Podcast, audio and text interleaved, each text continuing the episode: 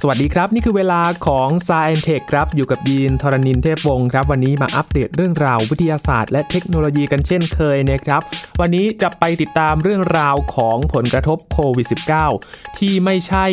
บนโลกของเราที่ต้องรับมือเท่านั้นนะครับ นอกโลกก็ต้องรับมือครับนาซาเขาเปิดแผนรับมือโควิด -19 บนอวกาศกันครับ มาดูรายละเอียดกันว่าเขารับมือกันอย่างไรกันบ้างครับ และในวันเกิดของคุณนั้น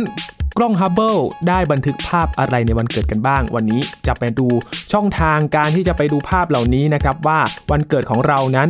กล้องฮับเบิลถ่ายภาพอะไรกันบ้าง ติดตามได้ในสายเทควันนี้ครับ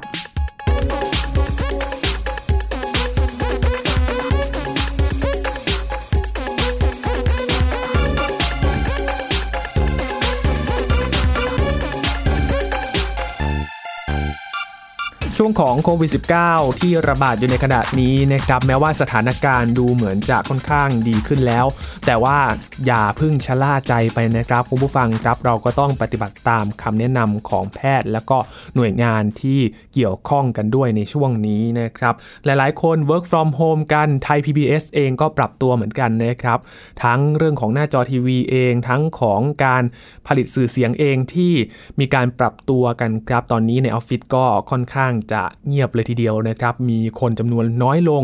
ก็เป็นนโยบายของทางไทย PBS เช่นเดียวกันนะครับ ที่จะลดจำนวนคนที่เข้ามาทำงานในออฟฟิศให้น้อยที่สุดในช่วงนี้ครับ และ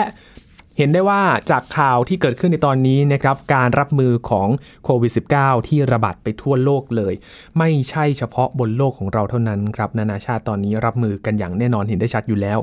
นอกโลกก็ต้องรับมือเช่นเดียวกันครับ ทางสถานีอวกาศเอง ถ้าเกิดการระบาดที่สถานีอวกาศก็เป็นเรื่องใหญ่เหมือนกันนะครับนาซาก็เลยเปิดแผนรับมือโควิด -19 บนอวกาศครับว่าจะรับมืออย่างไร เพื่อไม่ให้เกิดการระบาดบนสถานีอวกาศนานาชาติ หรือว่า ISS ครับสถาบันวิจัยดาราศาสตร์แห่งชาติ หรือสอดรครับเขาได้เปิดแผนรับมือโควิด -19 ของนาซาครับโดยเมื่อวันที่ 9 เมษายนที่ผ่านมา นาซามีแผนส่งนักบินอวกาศ 3 คน ไปสถานีอวกาศนานาชาติไปประจำการอยู่ที่นั่น 6 เดือนด้วยกันนะครับ โดยพวกเขา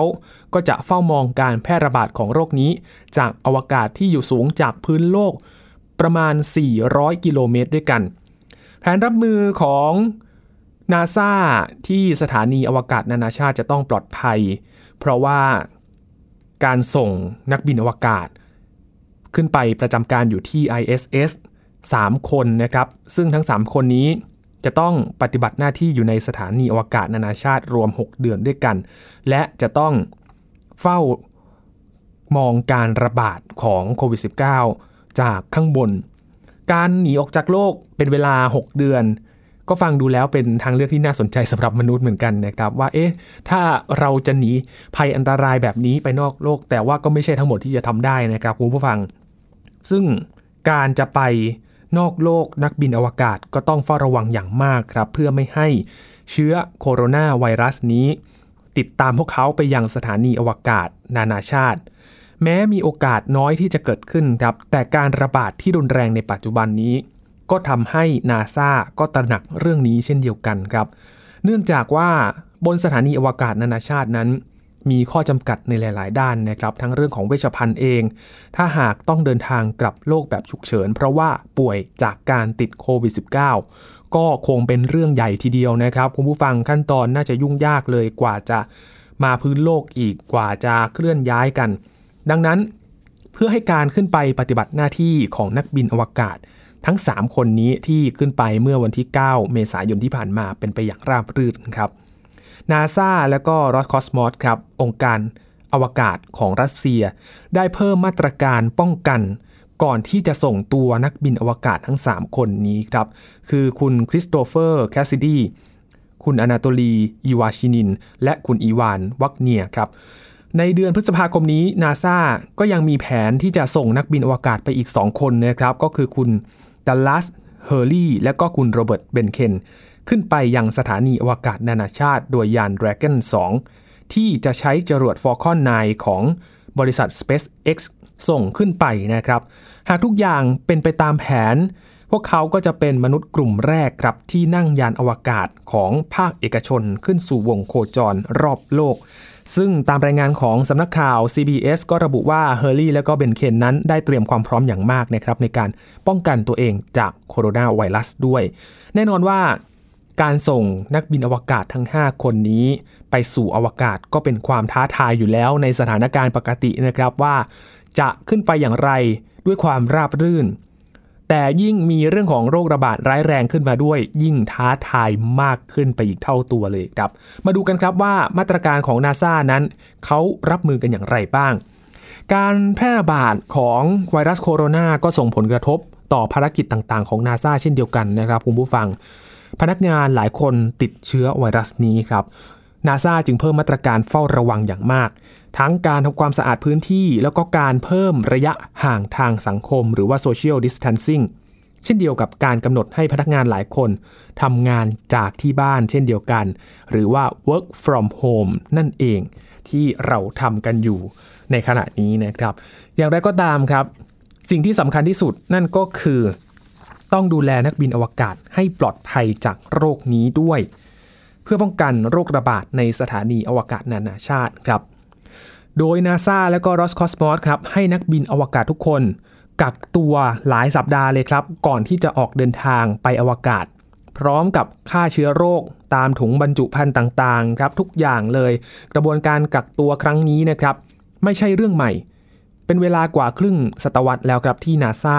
ได้กักตัวนักบินอวกาศก่อนที่จะส่งขึ้นสู่อวกาศ ก็จะเห็นได้จากภารกิจอพอลโล 11 นะครับ ที่นีลอาร์มสตรองแล้วก็บัซอัลดรินแล้วก็ไมเคิลคอลลินส์นั้น ต้องกักตัวเป็นเวลานานหลายสัปดาห์เลยครับ หลังจากที่กลับมาจากดวงจันทร์ เพื่อที่จะหลีกเลี่ยงการนำเอาเชื้อโรคจากดวงจันทร์กลับมาอย่างโลกนั่นเองนะครับ ถือว่าเป็นเรื่องปกติที่ทาง หน่วยงานด้านอวกาศทำกันอยู่แล้ว แต่ว่ามีเรื่องของไวรัสโควิด -19 เข้ามาก็ต้องรัดกลุ่มมากขึ้นไปอีกนะครับ คุณแดนฮูโอครับเป็นเจ้าหน้าที่ประชาสัมพันธ์ขององค์การนาซาบอกว่าโปรแกรมการเดินทางไปยังสถานีอวกาศนานาชาติของนักบินอวกาศนั้น มีข้อควรปฏิบัติเพื่อป้องกันไม่ให้นักบินอวกาศนำเชื้อโรคขึ้นไปยังสถานีอวกาศนานาชาติสำหรับครั้งนี้ พวกเขากำลังกักตัว นักบินอวกาศอย่างเข้มงวดเลยนะครับ ยิ่งกว่าเดิมด้วย ด้วยการเพิ่มระยะเวลาการกักตัวอีก 2 สัปดาห์ครับ รวมถึงยกเลิกธรรมเนียมปฏิบัติบางอย่างอย่างเช่น การเดินทางไปวางดอกไม้หน้าสุสานของยูริกากาลิน มนุษย์อวกาศคนแรกที่ขึ้นสู่อวกาศ นอกจากนี้ทางเจ้าหน้าที่ฝ่ายสนับสนุนด้านเทคนิคก็จะสวมใส่ อุปกรณ์ป้องกันแล้วก็ถุงมือ ในขณะที่พวกเขาขนส่งสิ่งของรวมถึง ขณะที่ช่วยเตรียมชุดและยานให้กับนักบินอวกาศ เพื่อลดจำนวนจุลินทรีย์อันตรายที่จะติดไปด้วย อีกทั้งพนักงานทุกคน ต้องกักตัวอยู่ในสถานกักตัว ซึ่งมาตรการป้องกันที่บอกมานี้นะครับก็ได้รับการตรวจสอบแล้วก็รับรองโดยแพทย์ขององค์การอวกาศ และพวกเขาก็กำลังติดตามทีมที่รับผิดชอบในการปฏิบัติงานอย่างเข้มงวดกันเลยทีเดียวครับจากการวิจัยตลอดหลายศตวรรษที่ผ่านมาของนาซานะครับ ระบุว่าการอาศัยอยู่ในอวกาศทำให้ระบบภูมิคุ้มกันอ่อนแอลงครับ ผนังหลอดเลือดแดงจะหนาขึ้น จุลินทรีย์ในลำไส้ของนักบินอวกาศก็จะเกิดความเปลี่ยนแปลงด้วย บางงานวิจัยยังระบุว่านักบินอวกาศมากกว่าครึ่ง มีอาการไม่สบายเมื่อเดินทางไปถึงสถานีอวกาศนานาชาตินะครับ อาการก็คือ มีไข้หนาวสั่น ปวดศีรษะ คลื่นไส้อ่อนเพลีย แล้วก็อาจรุนแรงถึงขั้นอาเจียนอาการเหล่านี้คล้ายกับอาการเริ่มต้นของคนเป็นโรคโควิด -19 ซึ่ง วินิจฉัยได้ยากครับ ดังนั้น นักบินอวกาศจะต้องทดสอบกับชุดทดสอบหาโรคโควิด -19 ด้วย แม้จะมั่นใจในมาตรการป้องกันแค่ไหนนะครับ แต่เมื่อปี 2511 ย้อนไปเคยมีเหตุการณ์ การแพร่ระบาดของไวรัสบางชนิด ขึ้นไปสู่อวกาศนะครับในภารกิจอพอลโล 7 นักบินอวกาศ วอลลีชิล่า มีอาการไข้หวัดครับ และเนื่องจากอยู่ในพื้นที่ที่แออัด จึงทำให้ นักบินอวกาศที่เหลือมีอาการป่วยตามไปด้วยครับ ส่งผลกระทบต่อการปฏิบัติภารกิจอย่างมากเลยนะครับ และจากประสบการณ์ครั้งนั้นครับก็ทำให้นาซาต้องกักตัวนักบินอวกาศก่อนการเดินทางขึ้นสู่อวกาศอยู่เสมอครับ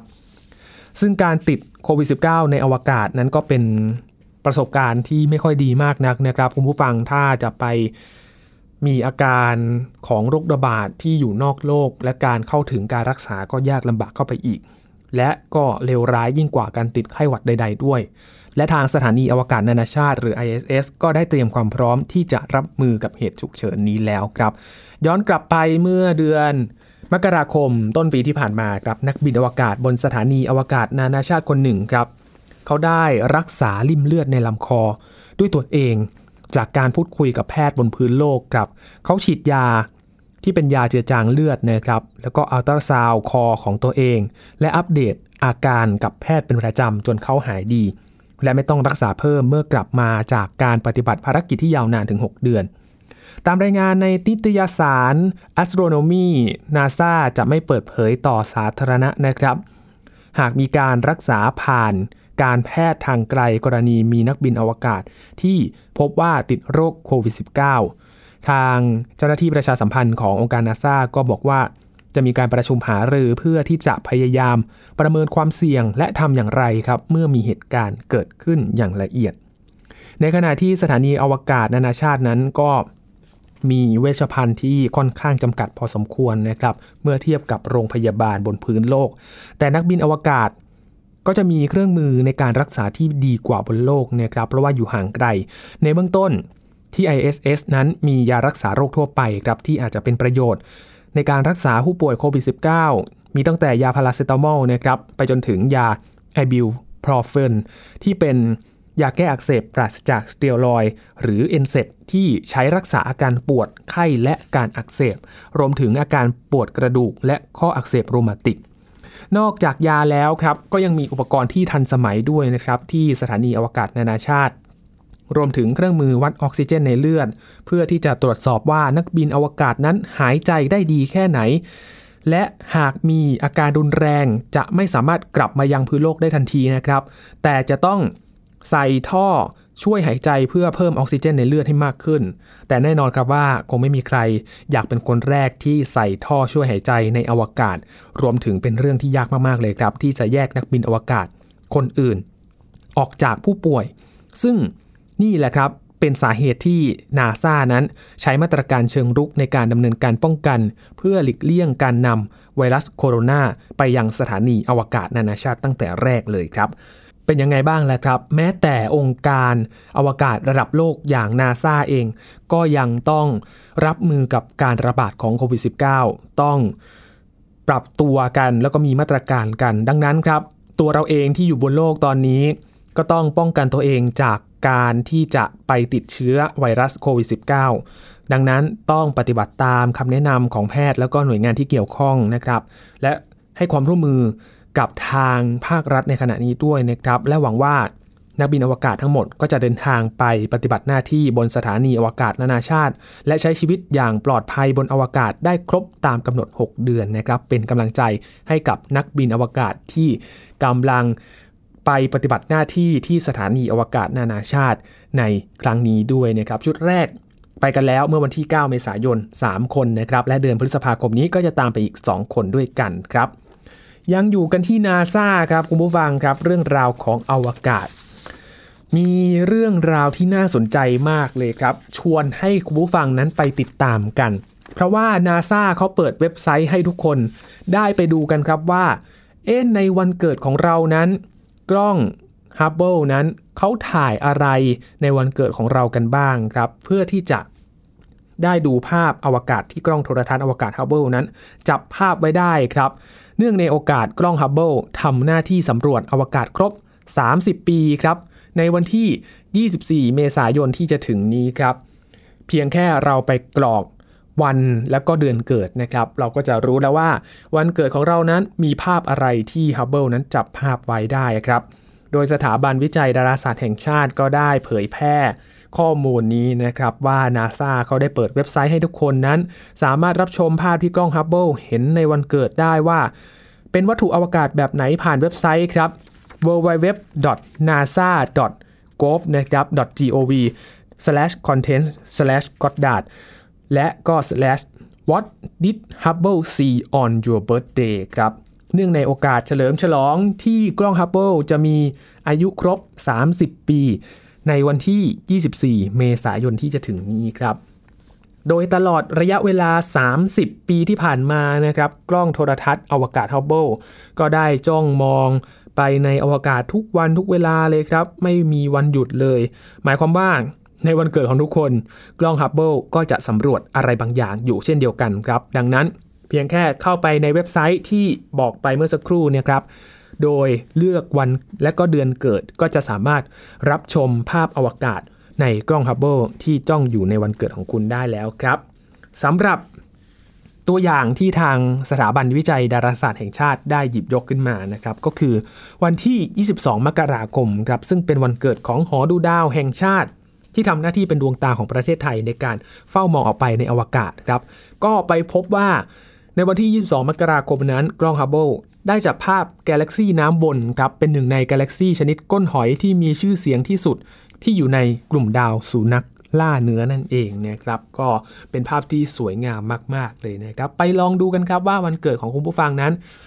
กล้องฮับเบิลนั้นจับภาพอะไรกันอยู่ ยีไปดูแล้วนะครับ ในวันเกิดของยีนโอ้เป็นภาพที่สวยงามมากเลยครับ กล้องฮับเบิลนั้นจับภาพได้สวยงามมาก ๆ เลยนะครับ แล้วก็โหทำหน้าที่มานาน 30 ปีแล้วนะครับ ก็เป็น เครื่องมือที่สำคัญเลยครับ ที่ทำให้เรานั้นได้ศึกษาอาวกาศที่อยู่ล้อมรอบโลกของเรานี้นะครับ แล้วก็ได้เห็นมุมมองต่างๆ ที่เกิดขึ้นมากมายเลยครับคุณผู้ฟังครับช่วงนี้พักกันสักครู่นะครับ ช่วงหน้ามาอัปเดตกันครับว่า เงื่อนไขในการรับสิทธิ์ที่จะได้รับอินเทอร์เน็ตฟรี10กิกะไบต์จากกสทช นั้นมีเงื่อนไขอะไรบ้างนะครับ หลายๆ คนสงสัยกันอยู่ และก็มาย้ำกันอีกครั้งว่าวิธีการลงทะเบียนรับสิทธิ์นั้นมีอะไรกันบ้าง รวมถึงจะพาไปดูที่ทวีปแอนตาร์กติกาครับ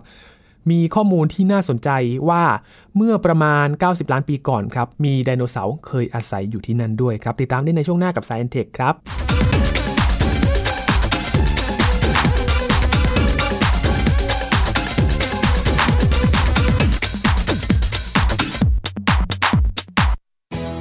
ไทย PBS ดิจิทัล Radio Infotainment for All สถานีวิทยุดิจิทัล จากไทย PBS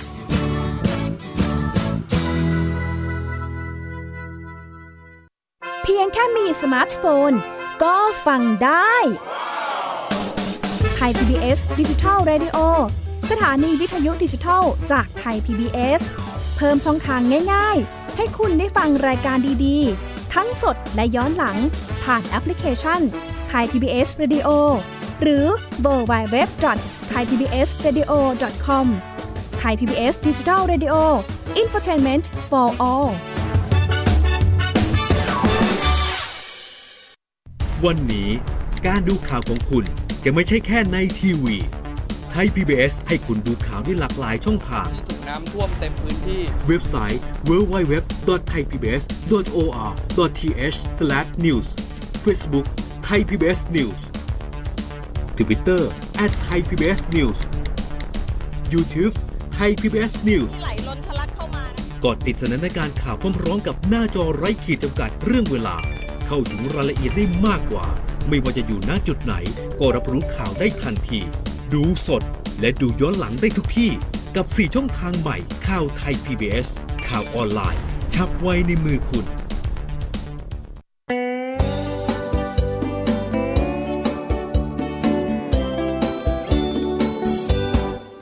บอกเล่าข่าวสารที่เป็นประโยชน์ เกษตรกรไทยรู้เท่าทัน ตั้งรับปรับตัวกับความเป็นไป วิถีชีวิตไทย มีภูมิคุ้มกันเกษตรบ้านเรา ติดตามข่าวสารการเกษตรและเรื่องราวของวิถีเกษตรไทยรอบทิศทั่วเมืองไทย ในรายการเกษตรบ้านเรา ทุกวันอาทิตย์ เวลา 12 นาฬิกาทางไทย PBS Digital Radio ฝีมือ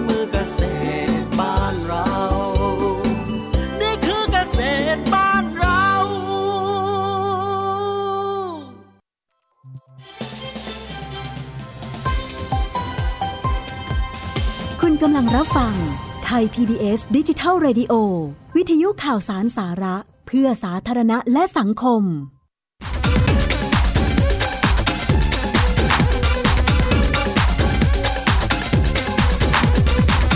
คุณผู้ฟังยังอยู่กับ Science Tech นะครับ มาอัปเดตข่าวสารเรื่องวิทยาศาสตร์และเทคโนโลยีกันต่อครับ พักจากเรื่องของอวกาศกลับมาสู่โลกของเราครับ ในการทำงานของเราในขณะนี้ work from home กันใช่ไหมครับ และก่อนหน้านี้ที่เราได้แจ้งไปว่ากสทช นั้น เปิดให้ลงทะเบียนเพื่อที่จะรับเน็ตมือถือฟรี 10 g b ที่ใช้งานได้ 30 วันครับ บางคนสงสัยว่าไปลงทะเบียนแล้ว เอ๊ะทำไมถึงไม่ได้รับสิทธิ์นะครับ วันนี้มาบอกเงื่อนไขสำหรับการที่จะได้รับสิทธิ์กันครับว่า เราจะต้องมีข้อกำหนดอะไรบ้างในการที่จะได้รับสิทธิ์เน็ตมือถือฟรี 10 g b นะครับ โดยทางกสทช ก็ได้เปิดลงทะเบียนวันแรกตั้งแต่วันที่ 10 เมษายนที่ผ่านมาแล้วนะครับ ซึ่งเป็นหนึ่งในแนวทางในการลดภาระค่าใช้จ่ายของประชาชนจากผลกระทบโควิด -19 โดย กสทช ที่จะ สนับสนุนให้ทุกคนอยู่บ้านหยุดเชื้อเพื่อชาติ แล้วก็เว้นระยะห่างทางสังคมนั่นเองนะครับสำหรับวิธีการรับเน็ตมือถือฟรี กดดอกจัน 170 ดอกจันตามด้วยเลขบัตรประจำตัวประชาชน 13 หลักนะครับ กดเครื่องหมายสี่เหลี่ยมและก็โทรออกครับ จากนั้นก็รอ SMS เพื่อยืนยันในการเริ่มใช้งาน แล้วก็เป็นการตรวจสอบสิทธิ์ด้วยนะครับว่าคุณผู้ฟังนั้นได้รับสิทธิ์หรือไม่นะครับ ตอนนี้ก็ยังเปิดให้รับสิทธิ์กันอยู่นะครับ โดยจะรับ ถึงวันที่ 30 เมษายนนี้ครับ มาดูเงื่อนไขกันบ้างครับที่บางคนสงสัยว่า เอ๊ะทำไมไม่ได้รับสิทธิ์นะครับสำหรับเงื่อนไขที่กสทช นั้น ให้บริการเน็ตฟรี 10 g b ก็คือว่า 1 คนต่อ 1 หมายเลขนะครับ ถ้ามี 1 คนหลายหมายเลขก็จะต้องเลือกหมายเลขใดหมายเลขหนึ่งที่ใช้ และก็ ผู้ที่จะได้รับสิทธินั้นจะต้องเป็นผู้ที่ใช้งานอินเทอร์เน็ตมือถือไม่เกิน 10 GB ที่ส่วนใหญ่เป็นซิมเติมเงินอยู่แล้ว หรือว่าผู้ที่ใช้บริการรายเดือน แต่ว่าสมัครแพ็กเกจเน็ตที่ไม่เกิน 10 GB นั่นเองนะครับ โดยกลุ่มผู้ที่ใช้แพ็กเกจอินเทอร์เน็ตเกิน 10 GB หรือว่าแพ็กเกจที่ใช้อินเทอร์เน็ตได้ไม่จำกัดหรือว่า Unlimited นั้น ส่วนใหญ่เป็นผู้ใช้บริการรายเดือน แล้วก็กลุ่มเบอร์ที่จดทะเบียนในนามนิติบุคคล กลุ่มนี้จะไม่ได้สามารถรับ สิทธิ์ดังกล่าวนะครับสำหรับอินเทอร์เน็ตบ้านก็มีการช่วยเหลือด้วยเช่นเดียวกันนะครับ เครือข่ายผู้ให้บริการก็ได้ up speed ให้เป็น 100 เมกะบิตทันทีตั้งแต่วันที่ 10 เมษายนเป็นต้นมาแล้วนะครับ ใช้เวลาในการรับสิทธิ์นี้ 30 วันนั่นเอง นี่คือข้อมูลที่มาให้คุณผู้ฟังได้ทราบกันนะครับว่า ข้อกำหนด แล้วก็เงื่อนไขในการรับสิทธิ์อินเทอร์เน็ตฟรีจากกสทช นั้นมีอะไรกันบ้างนั่นเองนะครับเป็นการทำความเข้าใจ แล้วก็เงื่อนไขที่กำหนดไว้นะครับ ปิดท้ายวันนี้ครับพาไปดูเรื่องราววิทยาศาสตร์กันบ้างครับ ย้อนไปดูงานวิจัยที่น่าสนใจ จากทีมนักวิทยาศาสตร์ของเยอรมนีครับเขาพ้นพบว่าทวีปแอนตาร์กติกาที่เป็นทวีปที่มีน้ำแข็งปกคลุมอยู่ในขณะนี้นะครับ เดิมทีนั้นเคยเป็นป่าฝนมาก่อนครับ แล้วก็มีไดโนเสาร์อาศัยอยู่เมื่อราว 90 ล้านปีก่อนครับ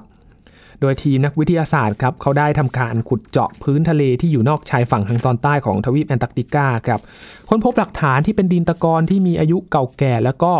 ซากฟอสซิลพืชจำนวนมากเลยครับ ซึ่งชี้ว่าบริเวณใกล้กับผืนน้ำแข็งเย็นเฉียบดังกล่าวนี้